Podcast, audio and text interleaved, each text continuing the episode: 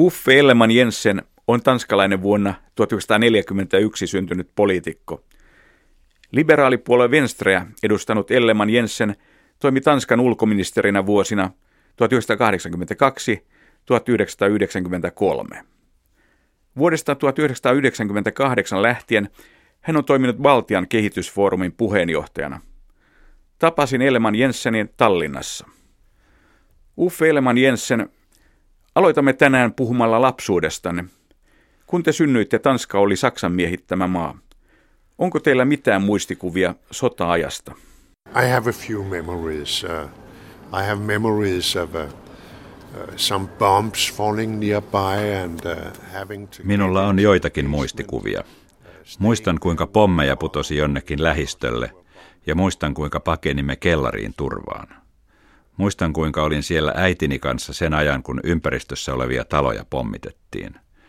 Mutta muita sota-aikaan liittyviä muistikuvia minulla on vain hyvin vähän. Enhän minä ollut täyttänyt vielä neljää vuotta silloin, kun sota loppui. Millaista elämä oli Tanskassa sodan jälkeen? Oliko maa köyhä? Ei, ei niin voida sanoa.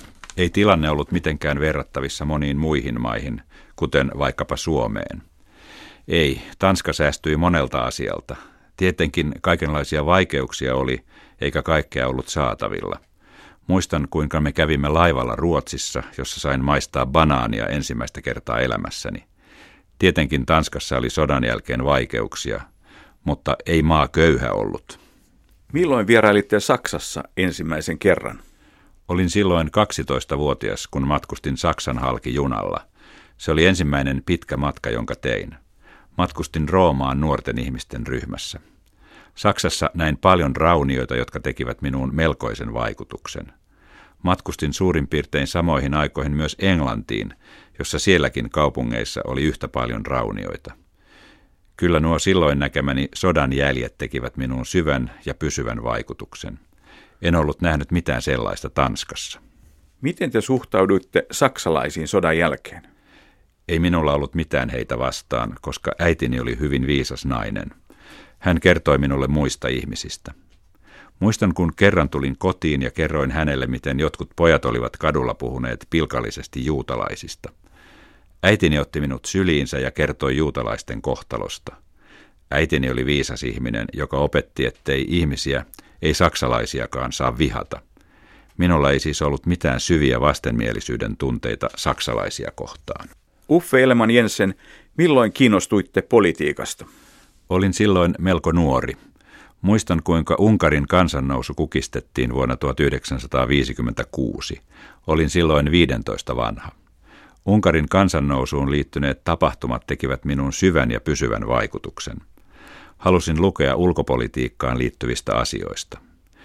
Minä kasvoin kylmän sodan aikana ja olin jo varhain hyvin kiinnostunut idän ja lännen välisestä kuilusta. Suoritin asepalveluksen hyvin nuorena. Aloitin sen 19-vuotiaana. Olin armeijan palveluksessa kahden ja puolen vuoden ajan. Olin armeijassa silloin, kun Berliinin muuri rakennettiin. Meidät kutsuttiin koolle keskellä yötä ja meille annettiin aseisiin kovat panokset. Myöhemmin Kuuban kriisin aikana toimin Tanskan sotilastiedustelun palveluksessa.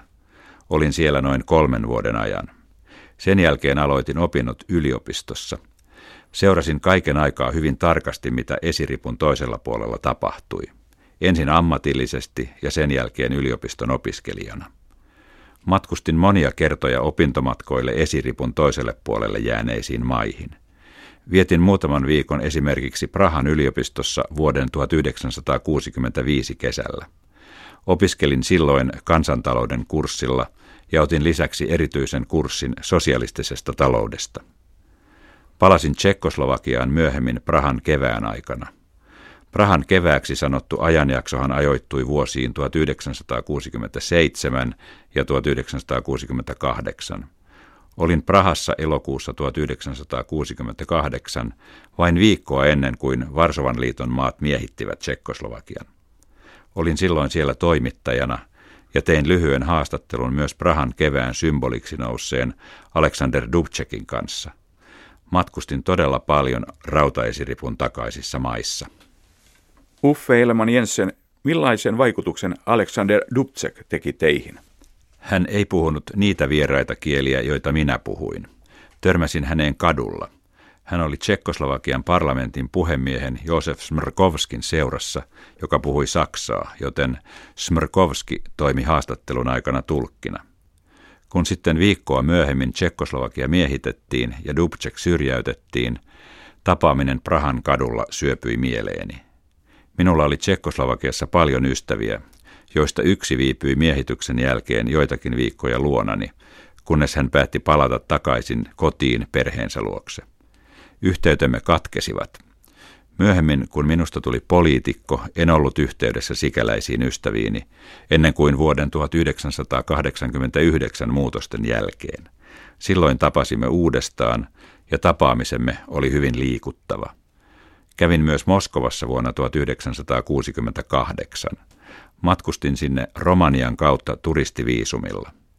Moskovan lentokentällä minulle kerrottiin, että olen tullut laittomasti maahan, journalistina turistiviisumilla. Mutta virkailijat olivat kuitenkin mukavia ja sain luvan vierailla Moskovassa ja viivyin siellä viikon ajan. Sain silloin paljon apua eräältä Neuvostoliiton ulkoministeriön virkailijalta, joka puhui sujuvaa tanskaa. Hän toimi tulkkina. Suurin ongelma liittyi siihen, mille ministeriöille minun tulisi maksaa tulkin palveluksista. Kävin hänen kanssaan ravintoloissa ja joimme votkaa yhdessä. Me pidimme sanalla sanoen hauskaa. Matkani jälkeen yhteytemme katkesi aina vuoteen 1991 asti, jolloin tapasin hänet uudestaan. Hän kertoi, että hän oli menettänyt työnsä, koska hän oli vienyt minut mukaansa yksityisiin bileisiin, eikä hän ollut myöskään pystynyt lähtemään pois Venäjältä. Minä siis vartuin kylmän sodan aikana ja sen vaikutus minuun oli suuri. Ymmärsin, miten onnekas minä olin ollut, koska olin sattunut syntymään maassa, josta saattoi matkustaa ulkomaille. Myöhemmin, kun olitte Tanskan ulkoministerinä, te tuitte näkyvästi Baltian maiden vapauspyrkimyksiä. Myöhemmin, kun olitte Tanskan ulkoministerinä, te tuitte näkyvästi Baltian maiden vapautumispyrkimyksiä. Monet tällä alueella muistavat teidän toimintanne yhä tänäänkin. Johtuiko tukenne siitä, että teillä oli noita aiempia kokemuksia itäisestä Euroopasta? Minulla oli todellakin ollut henkilökohtaisia kokemuksia, mutta myös poliittinen ilmapiiri Tanskassa suosi tuollaista asennoitumista. Tulin ulkoministeriksi vuonna 1982 ja pysyin siinä virassa vuoteen 1993 asti. Vuoden 1982 aikoihin ja sen jälkeen kylmä sota oli hyvin vaikeassa vaiheessa. Olemassa oli ohjuksiin liittyvä kriisi, Naton sisälläkin oli kriisi, Tanskassa käytiin kovaa poliittista kamppailua. Minua ja hallitusta yritettiin kammeta pois vallasta. Sitten tilanne muuttui, kun Gorbachev oli noussut valtaan ja vapautumisliikkeet syntyivät Baltiassa. Silloin ymmärsin, että kyse oli sellaisesta asiasta, josta Tanskassa voidaan yli puolueen rajojen saavuttaa yksimielisyys, eli noiden vapautumispyrkimysten tukemisesta. Tanskassa Baltian tukeminen saikin hyvin laajaa kannatusta. Tanskassa Baltiasta tulleet vapautumiskamppailun aktiivit otettiin avosylin vastaan. Muistan, kun Liettuasta saapui valtuuskunta, jota johti Liettuan pääministeri Kasimiera Prunskiene – Pidimme yhteisen lehdistötilaisuuden ja meidän edessämme pöydällä oli pienet Tanskan ja Liettuan liput. Kuljetimme häntä eri puolille limusiinilla, jota Liettuan liput koristivat. Neuvostoliiton suurlähettiläs protestoi kiivaasti sitä vastaan. Sanoin suurlähettiläälle, etten ymmärrä, mistä hän oikein protestoi, sillä Tanska ei ole koskaan tunnustanut Baltian maiden miehitystä ja niiden kuulumista Neuvostoliittoon. Niin tein joka kerta, kun Neuvostoliitto protestoi jotain Baltiaan ja Tanskaan liittyvää vastaan. Lennart Meri kävi Tanskassa usein, ja meistä tuli todella läheiset ystävät. Ystävyytemme kesti hänen kuolemaansa asti. Oliko Suomen suhtautuminen Baltiaan toisenlainen? Kyllä, mutta Suomi oli erityisessä tilanteessa. Itse olen aina vihannut ilmaisua suomettuminen. Minusta se oli halventava nimitys niitä ihmisiä kohtaan, joita minä suuresti ihailen – Ihailen sitä taistelua maan itsenäisyyden puolesta, jota suomalaiset kävivät sodassa, ja sitä, miten he hyväksyivät sen jälkeisen tilanteen. Kyllä, suomalaiset olivat toisenlaisessa tilanteessa ja meillä oli joskus hyvin kiivaitakin keskusteluja Pohjoismaiden neuvostossa, jossa suomalaiset ja ruotsalaiset eivät halunneet mennä Baltiaan liittyvissä kannanotoissaan yhtä pitkälle kuin norjalaiset, tanskalaiset ja islantilaiset. Jouduimme siis tekemään kompromisseja. Minä kuitenkin ymmärrän täysin, etteivät suomalaiset voineet mennä yhtä pitkälle kuin me.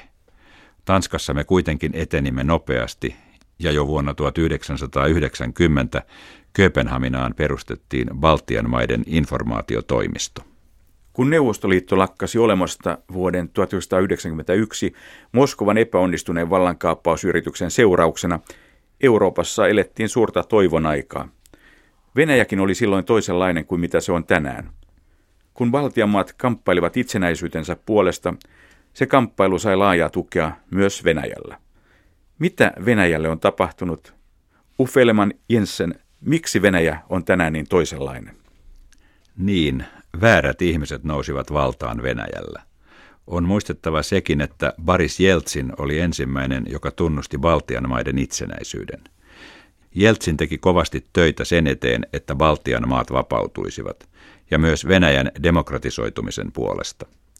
Uskon, että historia ei tule muistamaan Jeltsiniä minään juovuksissa olevana skandaalien aiheuttajana, vaan olen varma siitä, että hänet tullaan muistamaan henkilönä, joka vakavissaan yritti demokratisoida Venäjää. Kun Putin nousi valtaan, valtaan nousi myös henkilö, jonka tausta oli KGBssä ja joka oli täysin toisenlainen kuin Jeltsin. Aivan samoin kuin minun kokemukseni ovat leimanneet minua, niin Putininkin kokemukset ovat leimanneet häntä – hänen koulutuksensa KGBssä on lyönyt leimansa häneen. Tapasin hänet ensimmäisen kerran vuonna 1992, jolloin olin yhä ulkoministerinä. Vierailin silloin Pietarissa kaupunginjohtaja Anatoli Sobchakin vieraana. Sobchak oli uudistusmielinen mainio mies. Kävin Pietarin läheisyydessä katsomassa kahta paikkaa Laatokan rannalla, jonne Tanska sitten rakensi kaksi kylää Baltiasta Venäjälle siirtyville upseereille – Heistä tuli myöhemmin menestyneitä maanviljelijöitä, mutta ei mennä pidemmälle siihen asiaan. Palataan takaisin Puuttiniin. Mukana oli myös nuori apulaiskaupunginjohtaja, joka näytti minulle ja vaimolleni paikkoja. Hän puhui sujuvaa saksaa, joten pystyimme kommunikoimaan keskenämme. Sain silloin hänestä erittäin hyvän vaikutelman. Erityisesti muistan sen, kuinka hän sanoi, ettei hän riskeeraisi elämäänsä nousemalla venäläiseen sotilashelikopteriin.